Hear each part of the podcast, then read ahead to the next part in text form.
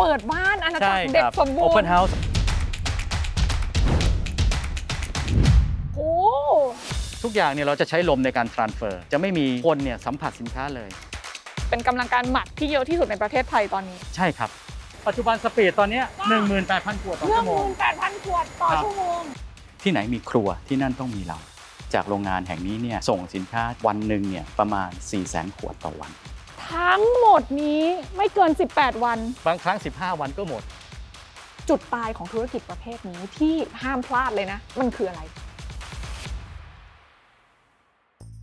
ถ้าจะพูดถึงขวดซีอิ๊วที่เราเห็นกันชินตาตั้งแต่เด็กจนโตนะคะเชื่อเป็นอย่างยิ่งว่าหลายคนเนี่ยจะนึกถึงเด็กสมบูรณ์นั่นเองนะคะ รู้หรือไม่คะว่าเด็กสมบูรณ์เนี่ยนะคะ อยู่คู่ครัวไทยมากว่า 80 ปีแล้วนะคะ และเห็นแค่ขายซีอิ๊วขายเครื่องปรุงรสแบบนี้เนี่ยแต่รายได้เนี่ยไม่ธรรมดาความยิ่งใหญ่ของเขาสร้างรายได้ในแต่ละปี แต่ระดับพันล้านบาท เด็กสมบูรณ์ในวันนี้ยิ่งใหญ่ขนาดไหน และกำลังเติบโตไปในทิศทางไหนต่อไป วันนี้นะคะ The Briefcase ชวนมาพูดคุยกันกับคุณสมหวังตั้งสมบัติวิสิทธิ์รรมการผู้จัดการใหญ่บริษัท ยันวอหยุ่นคอร์ปอเรชั่นกรุ๊ปจำกัดค่ะ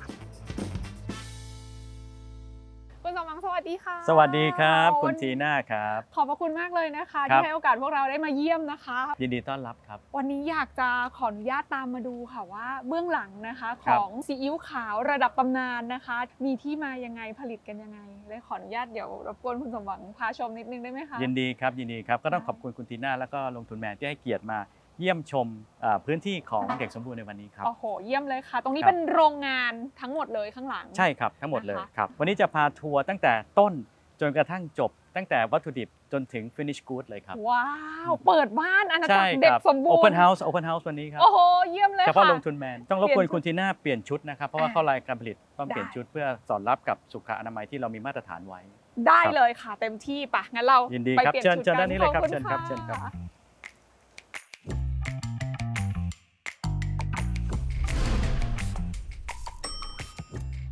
นี่นี่แต่งตัวพร้อมแล้วค่ะ พร้อมลุยนะครับ เดี๋ยวผมพร้อมจะพาครับคุณทีน่าเนี่ยไปชมตั้งแต่วัตถุดิบเลยนะครับค่ะจนกระทั่งผ่านกระบวนการผลิต อ่า แล้วไปถึง finish good พร้อมที่จะส่งมอบให้กับลูกค้าว่าเป็นยังไง โอ้โห เยี่ยมครับ เลยค่ะ เราจะไปด้วยรถกอล์ฟเหรอคะ ฮะเราไปรถไฟฟ้าครับสะดวกมากครับแล้วคุณสมหวังขับเองเลย อะแน่นอนครับวันนี้อ่าผมได้รับเกียรติจาก VVIP อย่างคุณทีน่าผมต้องดูแลด้วยตัวเองอย่างใกล้ชิด ไม่ไว้ใจคนอื่นดูแลครับ โโหต้องมาดูแลเองขเลอบคุณยมากเลยค่ะ ป้าพร้อมแล้วค่ะ พร้อมนะครับมาครับ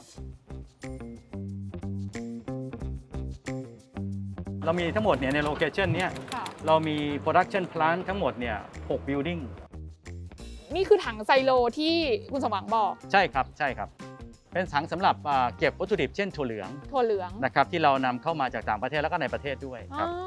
เรานำเข้ามาจากไหนบ้างคะ นำเข้ามาหลักๆถ้ก็จากแคนาดานะครับ อ่าแล้วยุโรปก็มีอย่างเช่นฝรั่งเศสนะครับอ๋อที่นำเข้ามาใช่ครับ แล้วก็จะมีบ่ออินเทคอยู่ทางด้านนู้นนะครับเพค่ะราะฉะนั้นรถก็จะทำการล้ำถั่วเหลืองลงบริเวณด้านนั้นนะครับ จากนั้นก็จะถูกลมฟีดทำความสะอาดแล้วก็ฟีดขึ้นไปอ่านะครับเพื่อทำการจัดเก็บในไซโลครับ อ๋อ ก็คือก็จะเก็บไว้ตรงนี้แล้วใช้เวลาเก็บนานไหมคะกว่าที่จะเอาไป process ต่อ คือเราใช้ถั่วเหลืองเนี่ยเดือนหนึ่งประมาณสักอ่า400 ตัน 400 ตันใช่ครับเพราะฉะนั้นเนี่ยแต่ละถังเนี่ยบรรจุที่ 200 ตันต่อถังอ๋อ นะครับเพราะฉะนั้นเดือนหนึ่งก็จะฟีด2ถังเนี่ยต่อค่ะ หนึ่งเดือนในการใช้ครับ อ่า และอย่างถั่วเหลืองที่ถ้านอกเหนือจากที่นำเข้าจริง ๆ ปกติเราจะใช้ในประเทศก่อนใช่ไหมคะใช่ครับใช้จากที่ไหนบ้างอะคะก็มาจากเชียงใหม่กับแม่ฮ่องสอน ซึ่งเป็นแหล่งผลิตถั่วเหลืองหลักปลูกถั่วเหลืองหลักของในประเทศไทยครับอ๋อ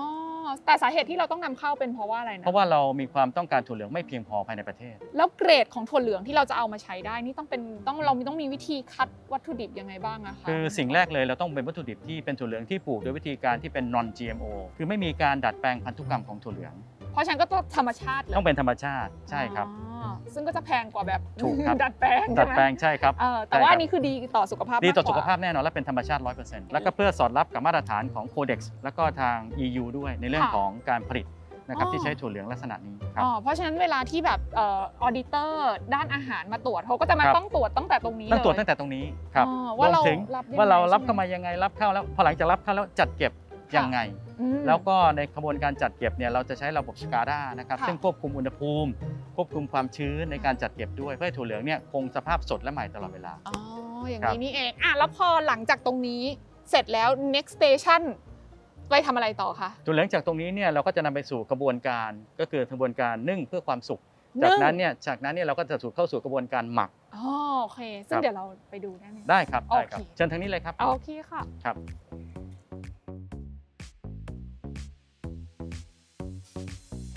ส่วนอันนี้คือถังหมักครับ ถังหมักใช่ครับ ถังหมักที่จะทำการหมักซีอิ๊วก่อนที่จะนำไปพัชไลซ์แล้วก็บรรจุครับ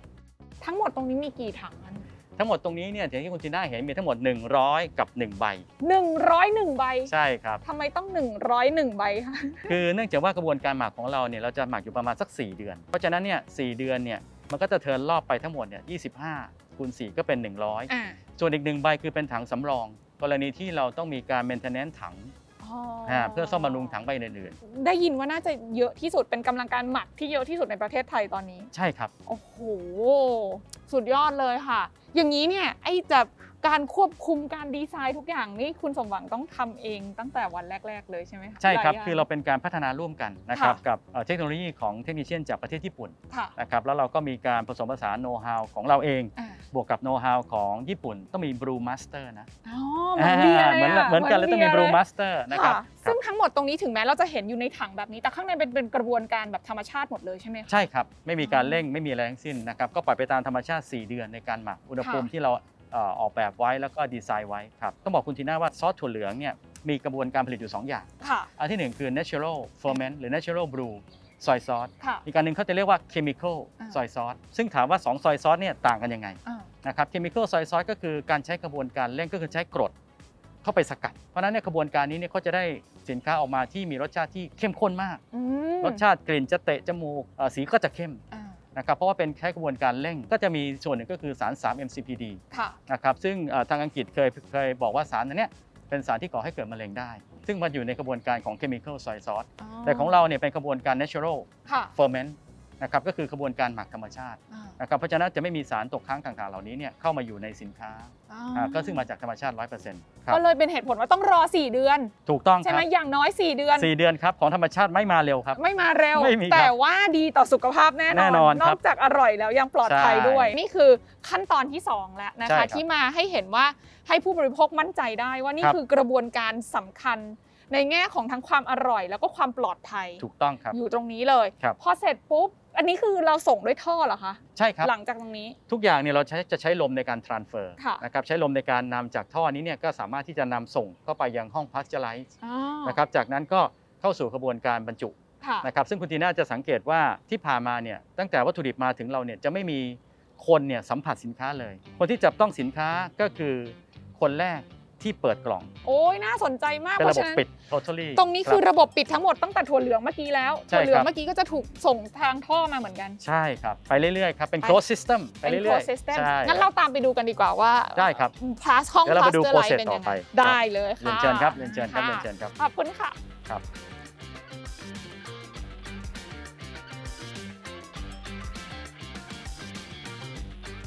นี่ก็คือท่อที่เราส่งโปรดักที่คุณทีน่าถามค่ะ ว่าแล้วโปรดักจะไปไหนยังไง ก็นี่คืออย่างเช่นท่อนี่คือโปรดักที่เข้าไปผลิตภัณฑ์ที่เข้าไปนะครับส่วนนี้ก็คือท่อที่ผลิตภัณฑ์ได้ออกมาอ๋อนะครับหลังจากที่เรา transfer ทุกอย่างเสร็จแล้ว เราจะเข้าสู่กระบวนการ cleaning อ๋อ นะครับซึ่งตรงนี้เราเรียกว่า cleaning in process system หรือว่า ค่ะ CIP system นะครับซึ่งจะเป็นระบบอัตโนมัติในการคลีนบางคนถามว่าถังใหญ่ขนาดนี้ทำความสะอาดยังไงนั่นน่ะสิ ก็นี่แหละครับ อ๋อ นี่คือท่อที่ทำแต่จะมีชุดในการคลีนนิ่งของเขาต่างหากอีกชุดหนึ่งค่ะ นะครับซึ่งทำคลีนด้วยกรดคลีนด้วยด่างอะไรต่างๆนะครับเพื่อทำให้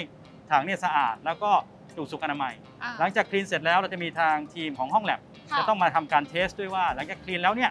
ถังเนี่ยสะอาดจริงหรือไม่อ๋อครับโอเคเพราะฉะนั้นทุกหยดสะอาดแน่นอนใช่ครับสบายใจได้สบายใจได้ะคะแน่นอนแบบครับว่าในท่งในท่อที่เขาวิ่งกันนี่ทำความสะอาดกันทำความตลดสะอาดได้หมดครับ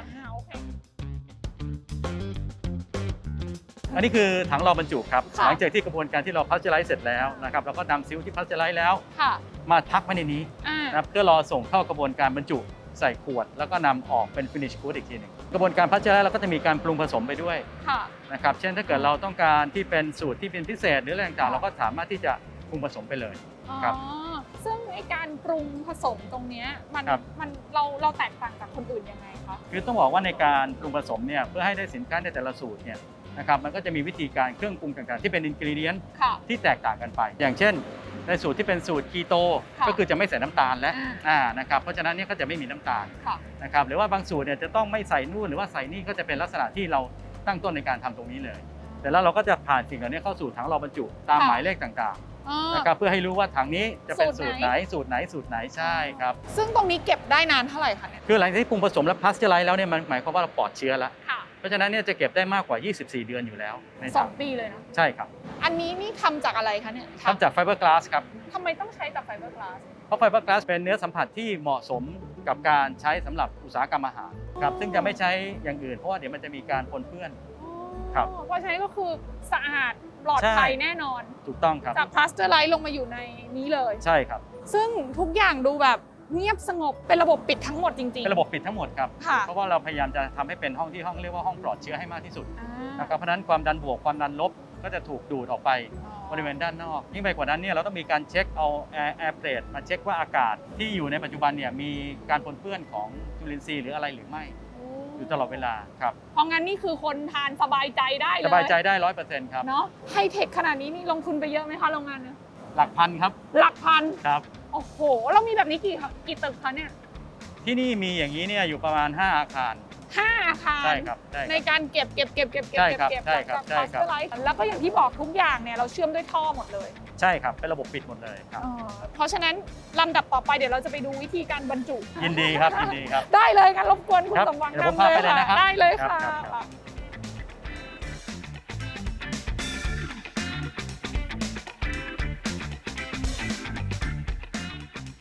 สะอ้านมากเลยค่ะ ก็โรงงานอาหารเนี่ยแค่ดูสะอาดไม่ได้ แต่ต้องค่ะสะอาดจริง อันนี้นี่คือฝั่งของเก็บขวดก่อน ๆ ใช่ครับจะเอาขวดขึ้นเครื่องบรรจุขวดก็จะวิ่งมาจากลายทางด้านนี้นะครับก็จะมาเรื่อยๆนะครับแล้วสุดท้ายเนี่ยก็คือในการทำความสะอาดก็จะอยู่ใช้น้ำร้อน ในการฆ่าเชื้อนะครับเพื่อที่จะฆ่าเชื้อและแม e ชัวว่าไม่มีสิ่งตกค้างในขวด ถึงแม้จะเป็นขวดใหม่ก็จริง เราก็จะนำเข้าสู่กระบวนการบรรจุ ต่อไปครับ ปัจจุบันสปีดตอนเนี้ยอยู่ที่ 300 ขวดต่อนาที ชั่วโมงหนึ่งก็18,000 ขวดต่อเรื่อชั่งวโมมูงลแปดพันขวดต่อครับ ชั่วโมง ครับส่วนฝาก็จะมาจากบริเวณด้านบนนะครับค่ะ สายพานลำเลียงฝามาทางด้านนี้ ก่อนที่จะมาปิดฝาเนี่ยฝาจะทำการฆ่าเชื้อด้วย UV lamp นะครับค่ะเพื่อ make sure ว่าฝาเนี่ยปลอดเชื้อด้วยเช่นเดียวกัน อ๋อ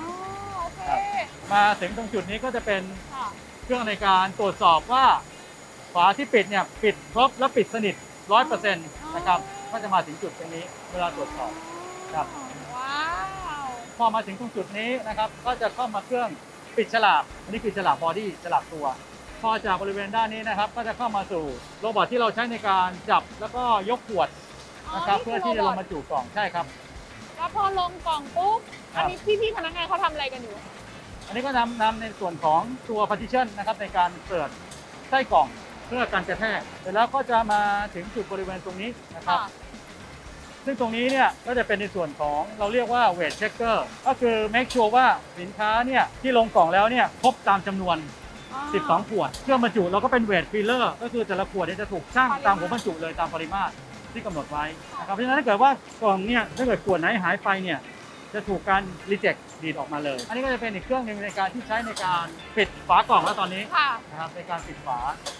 เออเพราะฉะนั้นคือไม่โดนคนเลยจริงๆไม่โดนเลยครับเนี่ยฮะจะไม่มีคนสัมผัสเลยก็จะไปเรื่อยๆตามนี้ครับลงกล่องเรียบร้อยค่ะ บรรจุเรียบร้อยนะครับแล้วก็มาเครื่องนำกล่องบรรจุเสร็จแล้วเนี่ยขึ้นพาเลทก่อนที่จะส่งมอบเข้าสู่กระบวนการจัดเก็บคือคุณทีน่าจะเห็นว่าในการเรียงเนี่ยค่ะ ในแต่ละชั้นเนี่ยเขาจะมี layer ซึ่งสลับไปสลับมา เพื่อให้การความแข็งแรงในการเรียงเป็น stack เพราะฉะนั้นมันจะไม่เรียง layer เดียวกัน แล้วก็สุดท้ายก็จะไปพันเป็น wrap pallet สุดท้ายพร้อมส่งมอบ แต่ที่สำคัญมากไปกว่านั้นก็คือทีน่าเห็นว่าตอนนี้เนี่ยเรามีการเปลี่ยนแปลงเรื่องบรรจุภัณฑ์ด้วยครับ อยากขอดูนิดนึงค่ะได้ครับขอได้คดูรับบรรจุภัณฑ์นิดนึงว่าว่าเป็นยังไงเนาะได้ขออนุญาตขอบคุณนะคะ อันนี้คือแบบแบบเก่า อันนี้คือเป็นขวดที่เราใช้มานานแล้วค่ะตั้งปี 2020 เราได้มีการพัฒนาขวดแก้วรุ่นใหม่ขึ้นมา เพื่ออะไรครับเพื่อเป็นการประหยัดวัตถุดิบในการผลิตโดยเราสามารถลดปริมาณทรายที่ใช้ในการผลิตขวดแก้วได้ถึง 20% โอ้ยี่สิบเปอร์เซ็นต์เลย ใช่ครับใช่ครับอ๋อ ซึ่งเป็นขวดรุ่นนี้แหละครับที่คุณพีน่าถือไว้แล้วก็เบากว่าเยอะเลยเบากว่าค่ เยอะมันก็ลดพลังงานในการจัดส่งด้วย และยิ่งไปกว่านั้นเนี่ยมันสามารถลดก๊าซเรือนกระจกได้ เพราะว่าผลิตได้เร็วขึ้น การปล่อยก๊าซก็ลดน้อยลงอีกอ๋ออ่าก็เลยเป็นมาว่าเราก็เลยได้รางวัลในเรื่องของ Packaging Award อ๋อนะครับจากกระทรวงอุตสาหกรรมเมื่อปี 2021 ชนะเลิศในการประกวดในเรื่องของรักโลก อ๋อครับ เลิศมากเลยอะเพราะว่าจริงๆแล้วอะน้ำหนักเบาขึ้นชัดเจน แต่ครับนอกจากนั้นไม่ใช่แค่ขวดอย่างเดียว ได้ครับยินมาว่าฝาด้วยครับจุกนะใช่คะครับไหนโชว์ให้ดูหน่อยได้ไหมอัคะนนี้เป็นฝาจุกที่เรียกว่าอ่าฝาจุกรักโลกเช่นเดียวกันนะครับอ่าเพราะฉะนั้นเนี่ยไม่ต้องหามางัดครับแค่เราดึงแค่นี้แหละครับค่ะแค่นี้ก็ออกแล้วครับเนี่ยครับเนี่ยฮะอ๋อง่ายคืมาอกเนี่ยเวลาใช้เสร็จแล้วจะแยกขยะ ใช่ใช่ครับนี่คือเรารองรับอนาคตเลยอ๋อนั้นผลิตภัณฑ์เด็กสมบูรณ์ทั้งหมดเนี่ยเรารองรับสู่อนาคตสำหรับสิ่งแวดล้อมที่เป็นมิตรอ่า นะครับแล้วก็ไม่สร้างมลภาวะเป็นพิษอันนี้คือนโยบายของเราส่วนหนึ่งเช่นเดียวกันตบมือเลยขอบคุณครับขอบเยี่คุยมณครับมากเลยค่ะเยี่ยมมากเลย จากที่เราได้เห็นทั้งระบบและมาตรฐานในการผลิตสินค้าของยันหวอยุน ไม่แปลกใจเลยว่าทำไมบริษัทถึงมีการเติบโตของผลประกอบการอย่างต่อเนื่อง โดยบริษัทยันวอยุนคอร์ปอเรชั่นกรุ๊ปจำกัด มีผลประกอบการย้อนหลัง 3 ปีดังนี้ค่ะ ปี 2563 รายได้รวมอยู่ที่ 3,475 ล้านบาท เพิ่มขึ้น 2.75%จากปี 2562 และมีกำไรสุทธิอยู่ที่ 382 ล้านบาท เพิ่มขึ้น 8.6%จากปี 2562 ปี 2564 ค่ะ รายได้รวมนั้นเติบโตมาอยู่ที่ 3,735 ล้านบาท เพิ่มขึ้นมา 7.47%จากปีก่อนหน้า และมีกำไรสุทธิอยู่ที่ 483 ล้านบาท ซึ่งส่วนของกำไรนั้นเติบโตขึ้น 26.38%จากปีก่อนหน้าเช่นกันค่ะ ส่วนปี 2565 นะคะมีรายได้รวมเติบโตต่อเนื่องมาอยู่ที่ 3,949 ล้านบาท คิดเป็นการเพิ่มขึ้นประมาณ 5.7%จากปี 2564 แล้วก็มีกำไรสุทธิอยู่ที่ 719 ล้านบาท ซึ่งส่วนของกำไรนั้นก็เติบโตเพิ่มขึ้นมา 48.89%ถ้านับจากช่วงปี 2564 ค่ะ แน่นอนนะคะว่าหลังจากที่เราเห็นภาพบรรยากาศของโรงงานยันหวอหยุนเนี่ยโอ้โหต้องบอกว่าประทับใจมากเลยครับค่ะ คือสะอาดนะครัคะบแล้วก็แบบเหมือนใหม่มากเลยแต่จริงอือฮึๆกี่ปีแล้วคะตรงนี้ เราตั้งอยู่ที่นี่ตั้งแต่ปีพศ 2528ใช่ครับ 38 ปี แต่ใช่ทำไมครับยังแบบโหสภาพกริบขนาดนี้คะเนี่ยต้องบอกว่าเรามีการปรับปรุงนะครับ แล้วก็มีการ renovate แล้วก็ทำทุกอย่างให้ถูกต้องตามหลักอืมสุขอนามัยนะครับก็ต้องบอกว่าโรงงานแห่งนี้เนี่ยค่ะเรารับลูกค้ารับทั้ง auditor อ่าซึ่งเป็น auditor ซึ่งมาจากต่างประเทศค่ะนะครับไม่ว่าจะเป็นเอ่อ US FDA ก็คือค่ะเจ้าหน้าที่อย.ของสหรัฐอเมริกา ก็เคยมาเยี่ยมโรงงานเราเนี่ยอืมถึง 2 ครั้งแล้ว เพื่อมาทำการตรวจ ในเรื่องของคุณภาพนะครับในการที่เราส่งออกไปประเทศสหรัฐอเมริกาค่ะนะครับแล้วจะมีอย่างส่วนของ auditor จากกลุ่มที่เป็นประเทศในยุโรปอ่านะครับซึ่งเราต้องบอกว่าเราขายสินค้าเนี่ยเข้าตาม modern trade ในยุโรปเนี่ยเยอะมาก เพราะฉะนั้นเขาก็จะมี auditor จากต่างประเทศ หรือ Third Party เนี่ยเข้ามาตรวจ แล้วก็เข้ามา Verify เรื่องคุณภาพ แม้กระทั่งเรื่องของคุณภาพทั่วไปแล้วเนี่ยเราต้องคอมบ n ต่อหลักศาสนาด้วยอืมเพราะว่าโรงงานเราเนี่ยเป็นโรงงานที่เป็นโรงงานฮาลาลเพราะฉะนั้นเนี่ยก็จะมีทางคณะกรรมการ ของฮาลาลเนี่ยอ่าเข้ามา audit audit ด้วย แล้วยิ่งไปกว่านั้นเนี่ยเราก็ certify kosher อ่านะครับซึ่งสำหรับชาวยิวด้วยโอ้นะครับก็จะมีพระจากเยรูซาเล็มเนี่ยบินเข้ามาตรวจเพื่อรับรองมาตรฐานโอ้ให้กับเด็กสมบูรณ์ด้วยครับโอ้โหเพราะฉะนั้นไม่แปลกใจเลยว่าครัทำบไมเราถึงเห็นแบบความมีมาตรฐานสูงมากนะคะแล้วก็สะอาดสะอ้านมาก แต่ทีนี้ต้องบอกว่าที่นี่เนี่ยถ้าจะพูดว่าเป็นโรงงานแห่งที่สองใช่ครับใช่ไหมคะใช่ครับของยันวอยุนใช่ครับถ้าย้อนกลับไปจุดเริ่มต้นเลยเนี่ย ที่หลายคนน่าจะเคยพอทราบเรื่องราวแล้วว่าจครัริงบๆแล้วเนี่ยแบรนด์ยันวอยุนเนี่ยเริ่มต้นจากในเมืองเลยนะ ถูกครับ อยู่ตรงถนนจันทร์ใช่ไหมใช่คะครับเล่าให้ฟังหน่อยสิคะจุดเริ่มต้นเป็นมายังไงก็บ้างคือตะอนที่เริ่มต้นเนี่ยเราเริ่มจากถนนจันทร์ก่อนต้องบอกว่าอืมถนนจันทร์เนี่ยเป็นสายอุตสาหกรรมของสมัยโบราณเลยค่ะโรงงานกระจกโรงงานอะไรก็จะอยู่ถนนจันทร์กันหมดอ๋อเหมือนเป็นแหล่งอุตสาหกรรมนะครับจนกระทั่งมาถึงจุดจุดหนึ่งในเมื่อซิตี้เนี่ยเริ่มคอมเพล็กซ์มากขึ้นกลายเป็นว่าพื้นที่ที่เรามีอยู่เนี่ย ไม่สามารถที่จะรองรับกับสิ่งที่จะเกิดขึ้นใหม่อืมตอนนั้นคุณพ่อผมก็เลยมองว่าอ้าวถ้าอย่างนี้เราคงจะต้อง move แล้วล่ะอืมจากที่ในกรุงเทพเนี่ยค่ะออกไปที่จังหวัดใดจังหวัดหนึ่งอืมณเวลานั้นอืมก็เลยเหตุที่เลือกสมุทรสาคร เพราะว่าต้องบอกว่าวัตถุดิบเราจะไปใกล้แหล่งวัตถุดิบอืมเช่นถั่วเหลือง ซึ่งอยู่เชียงใหม่พิษณุโลก เกลือก็คืออยู่สมุทรสาครสมุทรสงคราม คุณพ่อก็เลยบอกเอาละไปเชียงใหม่คงไม่ไหวนะค่ะก็ มาสมุทรสาครดีกว่าอ่า ก็เลยมาตั้งโรงงานอยู่ที่นี่ณวันนั้นโอ้โหครับงั้นจริง ๆ แล้วแสดงว่าจุดเริ่มต้นของธุรกิจนี้เนี่ยก็คือรุ่นคุณพ่อกับรุ่นคุณปู่คือจริง ๆ เป็นคุณพ่อรับ assignment มา รับ assignment ใช่ต้องบอกอย่างนั้นค่ะว่าอะให้คุณพ่อเนี่ยไปทำโรงงานผลิตอ่าซีอิ๊วอ่าเพราะครอบครัวของคุณพ่อผมเนี่ยมีโน้ตฮาวอยู่แล้วอืมครับก็เลยคุณพ่อก็เลยรับ assignment มาซึ่งในช่วงแรก ๆ ตอนนั้นน่ะซีอิ๊วยังไม่ได้เป็นการแพร่หลายเหมือนในปัจจุบันนี้ใช่ไหมคะณใช่สมหวังครับ คือเราเราน่าจะเป็นเหมือนกลุ่มแรก ๆ ที่เอามาผลิตและจัดจำหน่ายให้คนทั่วไปได้รับประทานใช่ครับแล้วตอนแรก ๆ ตอนนั้นรุ่นคุณพ่อคุณสมหวังก็ยังไม่เกิดเนาะฮะใช่ครัอ่าบแสดงว่าคุณสมหวังเนี่ยมาช่วยคุณพ่อเริ่มเห็นคุณพ่อทำก็คือมีโรงงานแล้ว ใช่ครับ ตอนนั้นเป็นยังไงบ้างเล่าให้ฟังหน่อยค่ะพอตอนเด็ก ๆ คุณสมหวังเป็นลูกคนที่เท่าไหร่คะผมเป็นลูกคนสุดท้องครับ คนที่ 6 ครับ คนที่ผมหกมีพี่น้อง 6 คนใช่มีครับพี่น้องหกคนใช่ครับแล้วก็โตมาในโรงงานโตมาโรงงานทั้งแล้ว6คนเลย สมัยก่อนเนี่ยคือลูกทุกคนเนี่ย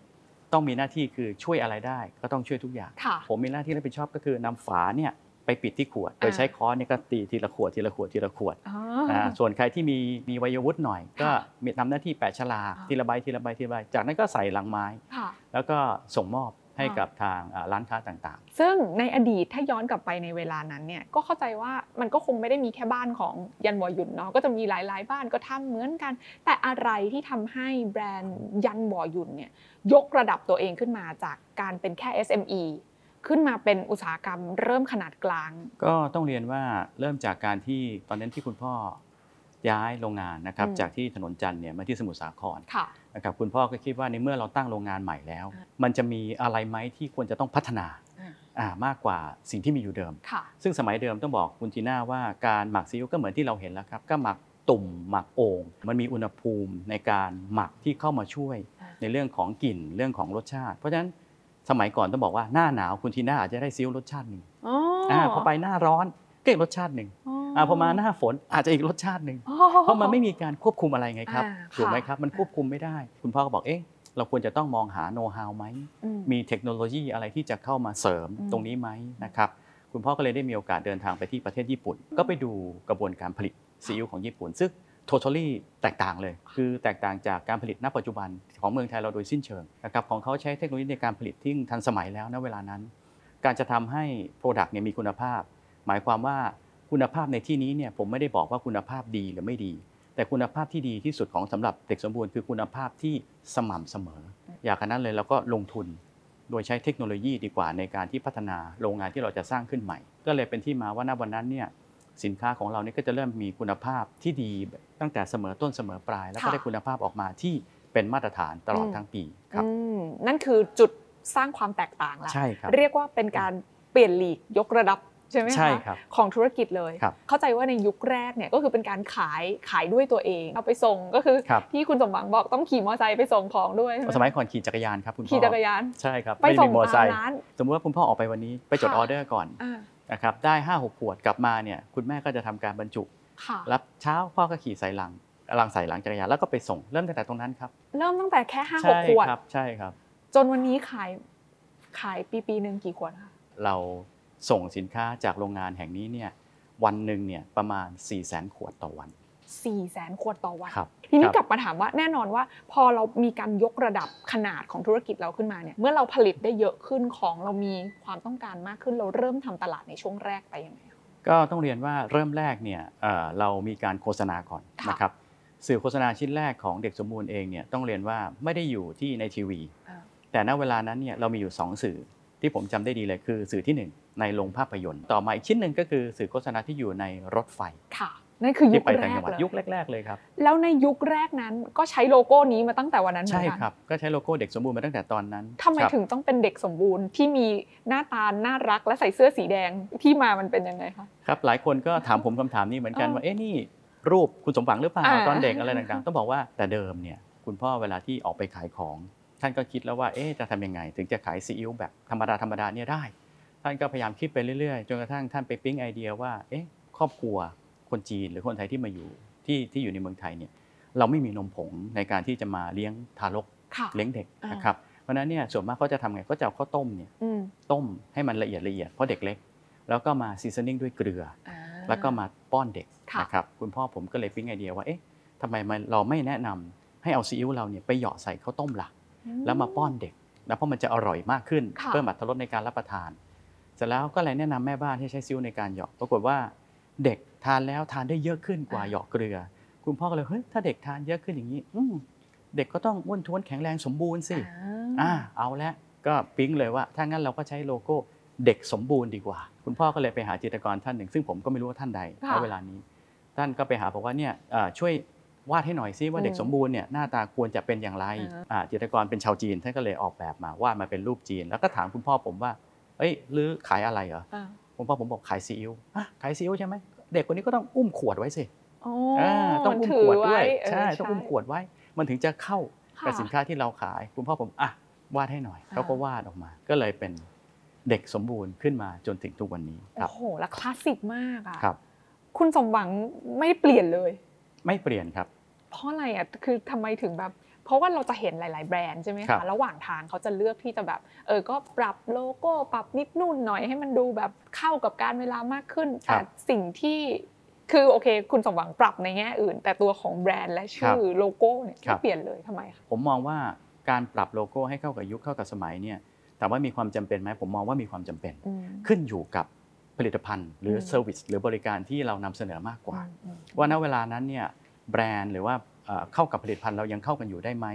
อย่างเด็กสมบูรณ์เราเนี่ยเราก็ทำแบรนด์ Health Check ค่ะอยู่ตลอดเวลานะครับซึ่งผู้บริโภคก็บอกว่าเด็กสมบูรณ์เราเนี่ยเป็นแบรนด์ที่ร่วมสมัย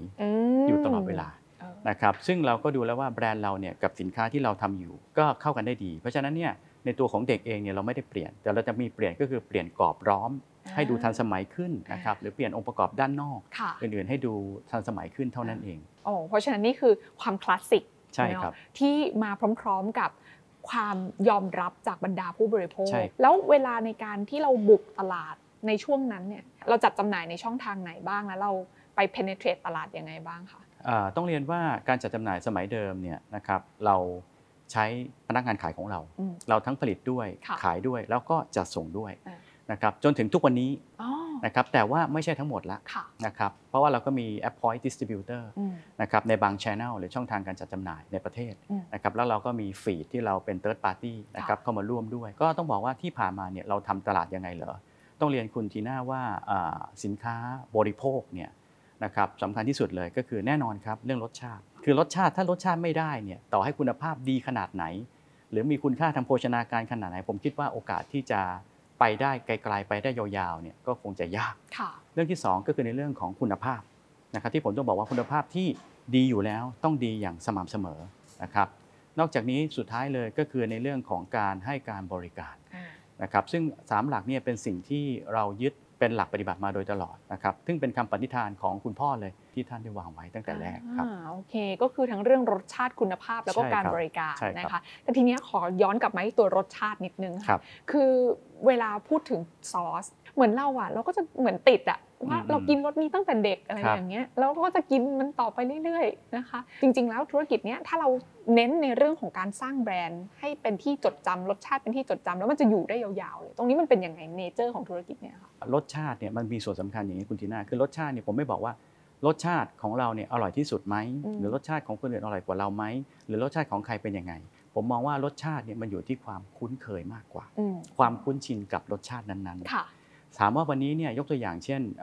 แฮมเบอร์เกอร์เอาอืมง่ายๆ บางคนอาจจะชอบแมคโดนัลด์หรือว่าชอบแฮมเบอร์เกอร์ที่ชื่นชอบแบรนด์นี้อยู่แล้ว แต่ถามว่าแบรนด์แบรนด์หนึ่งเนี่ยรสชาติเขาเนี่ยจะมีแบรนด์อื่นที่รสชาติดีกว่าเขาไหม่บนโลกใบนี้แน่นอนครับคุณทีน่าต้องมีอืมอย่าบอกว่าไม่มีเป็นไปไม่ได้ แต่วันนั้นเนี่ยสุดท้ายเนี่ย พอเรากินรสชาติที่ดีกว่านี้ แต่สุดท้ายสักพักหนึ่งเราก็ต้องกลับไปกินรสชาติเดิม เพราะเราคุ้นเคยกับค่ะรสชาติเดิม อันนี้คือจุดที่ตอบว่าทำไม loyalty ของ consumer เนี่ยถึงมีเยอะอ้าวกับสินค้าประเภท seasoning เพราะค่ะเขาคุ้นชินกับรสชาติ แล้วถามค่ะว่าเอ๊ะแล้วรสชาติแบบเราเนี่ยมีคนจะมาทำเหมือนเออทำเรียนแบบทำให้มันใกล้รสชาติแบบเราได้ไหม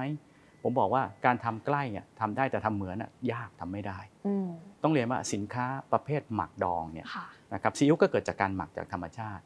มันเป็นศาสตร์อ่าและมันก็เป็นศิลปะอย่างหนึ่งยกตัวอย่างวงการเบียร์ค่ะถามว่าเอ๊ะทำไมเบียร์แต่ละแบรนด์แต่ละประเทศเนี่ยทำไมรสชาติออกมาไม่ใกล้กันเลยอะถ้าวันนี้เนี่ยผมไปเอา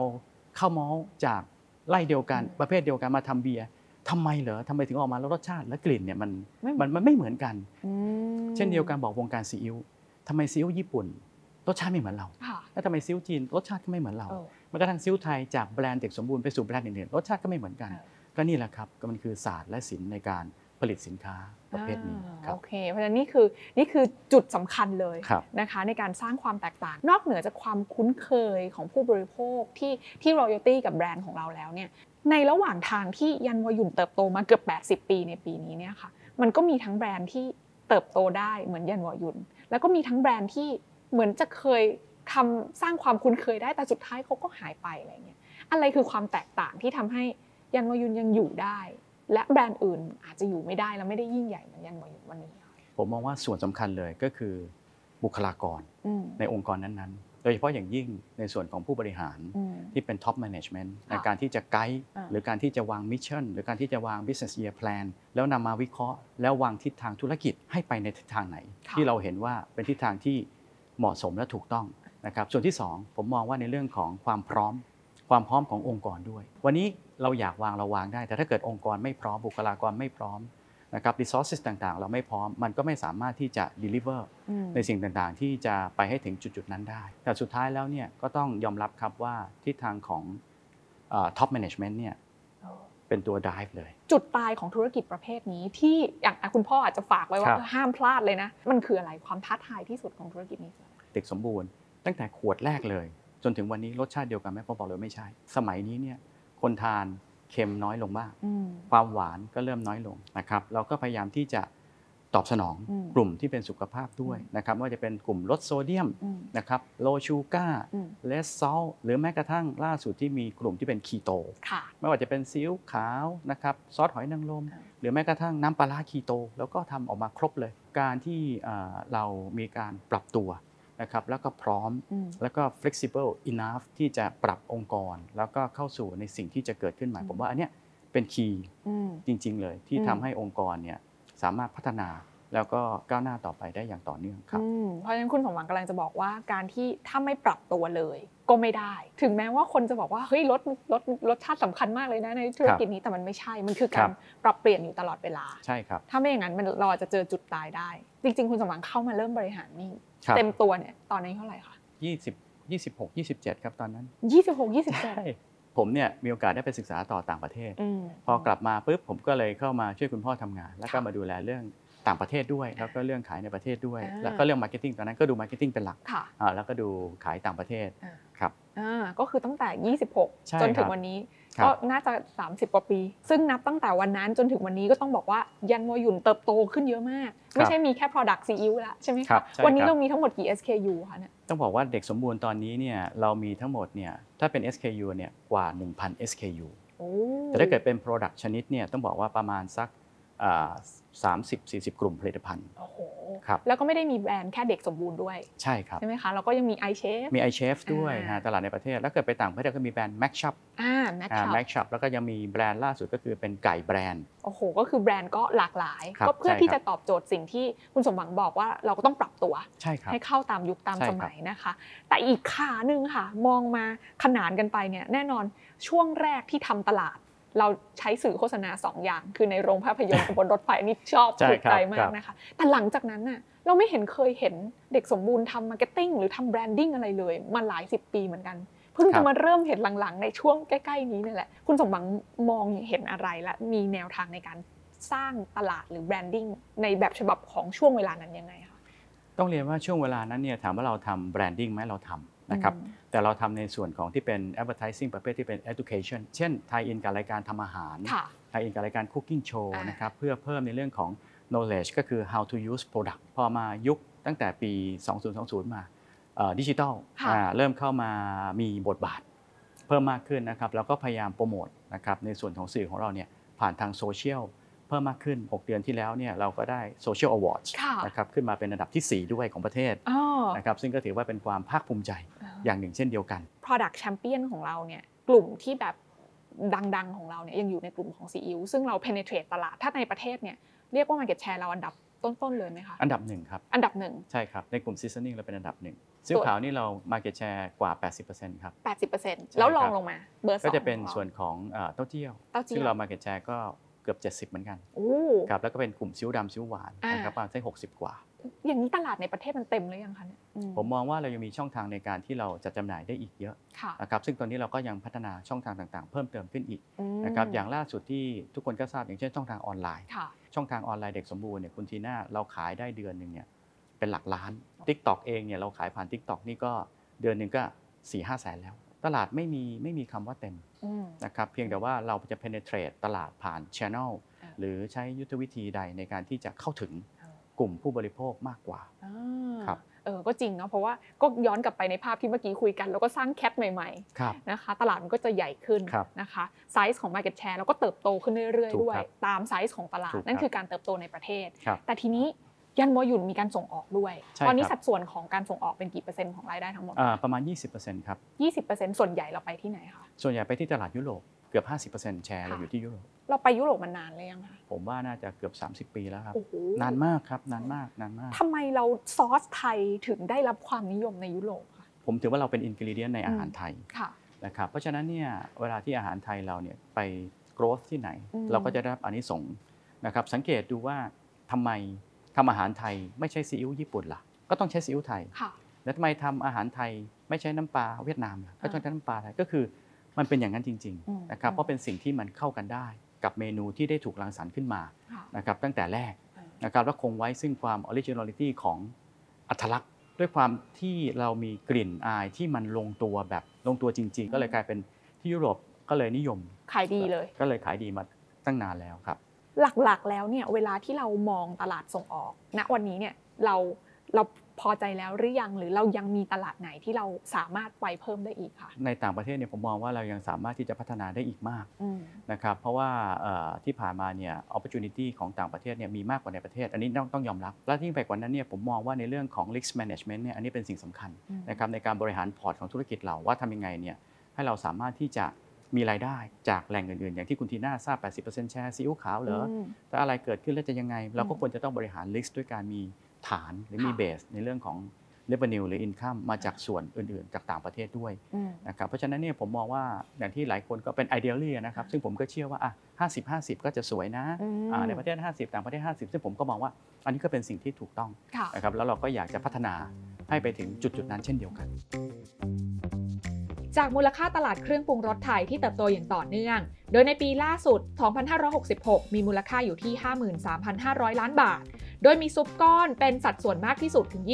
23%ตามมาติดๆด้วยน้ำปลา 22%ซอสถั่วเหลือง 18%ผงชูรส 12%ซอสหอยนางรม 9%สมุนไพรและเครื่องเทศ 3% และอื่นๆ รวมกันอีก 13%ซึ่งส่วนของน้ำปลาที่มีส่วนแบ่งเป็นอันดับที่ 2 ของตลาดเครื่องปรุงรสไทยนั้นอยู่ที่ 22%ซึ่งคิดเป็นมูลค่ากว่า 11,770 ล้านบาท ก็เรียกว่าเป็น New S Curve ที่ปีนี้ เด็กสมบูรณ์จะเดินเกมรุกตลาดของน้ำปลาอย่างจริงจังมากขึ้น อันนี้คือในแง่มุมของตลาดแต่กลับมาที่เมืองไทยกันบ้างครับ Product จริง ๆ วันเนี้ยคือยันวายุก็โหเติบโตมาก แล้วก็ยิ่งใหญ่มกแล้วครับนะคะแต่เรากำลังจะเปิดความยิ่งใหญ่ใหม่อีกครั้งหนึ่งเราครับเริ่มเห็นกระแสกันมาแล้วนะคะครับกับการที่จะไปรุกอีกหนึ่งแคตตากรีของเครื่องปรุงรสแบบจริงจัง อันนี้คือน้ำปลาถูกไหมอ๋อครัคะบที่เราเห็นใช่ครับข่าวกันครับนะคะทำไมคุณสมหวังถึงเลือกน้ำปลาทำไมมองว่าเฮ้ยน้ำปลานี่จะเป็นเหมือนแบบอีก growth story หนึ่งของยันวอยุนได้คะน้ำปลาเป็นหนึ่งในเมนอินกิเดียนเลยอืมนะครับของอาหารไทยในทุกมื้อแทบจะทุกจานนะครับในขณะเดียวกันเนี่ย เป็นอาหารประเภทหมัก ซึ่งก็เป็นสิ่งที่เราเนี่ยถนัด มีความถนัดอยู่แล้วอืมนะครับน้ำปลาเป็นอะไรที่เรามองว่ามีศักยภาพนะครับในขณะเดียวกันเนี่ยน้ำปลาของเราเนี่ยเป็นน้ำปลาแท้นะครับที่เอ่อมีรสชาติที่กำลังดีสูตรที่ไม่เค็มโดด อืม หอมกลิ่นปลาทะเลนะครับและยิ่งไปกว่านั้นก็ตอบกระแสรักสุขภาพด้วย เช่น ไม่ใส่สารวัตถุกันเสีย ไม่ใส่ผงชูรสนะครับไม่ใส่สีนะครับซึ่งตรงนี้เนี่ยผมมองว่าเป็น clean product ที่เราสามารถที่จะพัฒนาได้ ถามว่าวันนี้ตลาดน้ำปลาเนี่ยใหญ่กว่าตลาดซีอิ๊วขาวไหมใหญ่กว่าโอ้นะครับมูลค่าตลาดใหญ่กว่าเยอะค่ะนะครับน้ำปลาปีหนึ่งเนี่ยผมมองว่ามูลค่าปีหนึ่งเป็นเกือบ 1 0,000 ล้านบาทอืมต่อปีอืมนะครับเพราะฉะนั้นก็ต้องมองว่าเป็นอีกหนึ่งกลุ่มธุรกิจที่เราสามารถที่จะเข้าไปสู่ตลาดนั้นได้ กอบกับในส่วนของเราก็มี แบรนด์เด็กสมบูรณ์อยู่แล้วนะครับ ก็มีกระแสตอบกลับมาว่าเอ้าทำไมเพิ่งมีล่ะอืมควรจะมีตั้งนานแล้ว แฟนคลับก็บอกทำไมเพิ่งจะทำน่าจะมีนานแล้วอะไรอย่างเงี้ยนะครับเพราะว่าทุกคนก็มองว่าถ้าเกิดเด็กสมบูรณ์ทำออกมาเนี่ยทุกคนเชื่อถือในคุณภาพอยู่แล้วอืมอืมว่าเราทำมาแล้วรับรองว่าต้องดีค่ะนะครับรสชาติต้องใช่อ่าคุณภาพต้องได้นะครับเพราะฉะนั้นเนี่ยก็เป็นอีกสิ่งหนึ่งที่นอกจากกลุ่มผู้บริโภคที่รอ